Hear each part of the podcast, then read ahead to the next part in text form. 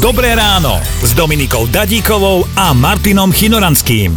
Japonsko sa vrátilo ku komerčnému lovu veľrýb a tak sa stále ešte rozhodujem, že kam na letnú dovolenku Japonsko rozhodne vynechám zo svojho výšlistu, lebo čo ak by sa tí Japonci pomýlili po tom, čo by ma videli slniť sa tam na brehu. Chceme vedieť, ktoré nikdy sa vám takto karmicky vrátilo.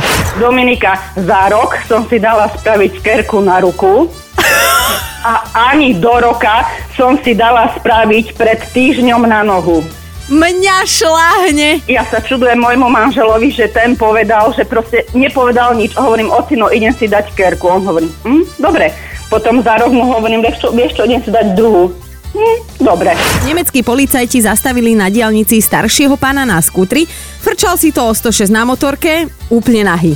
Teda úplne nahý nebol, nechal si beťárisko jeden prilbu a sandále. No a teda sa pokojne mohlo stať, že si popáli zvončeky šťastia.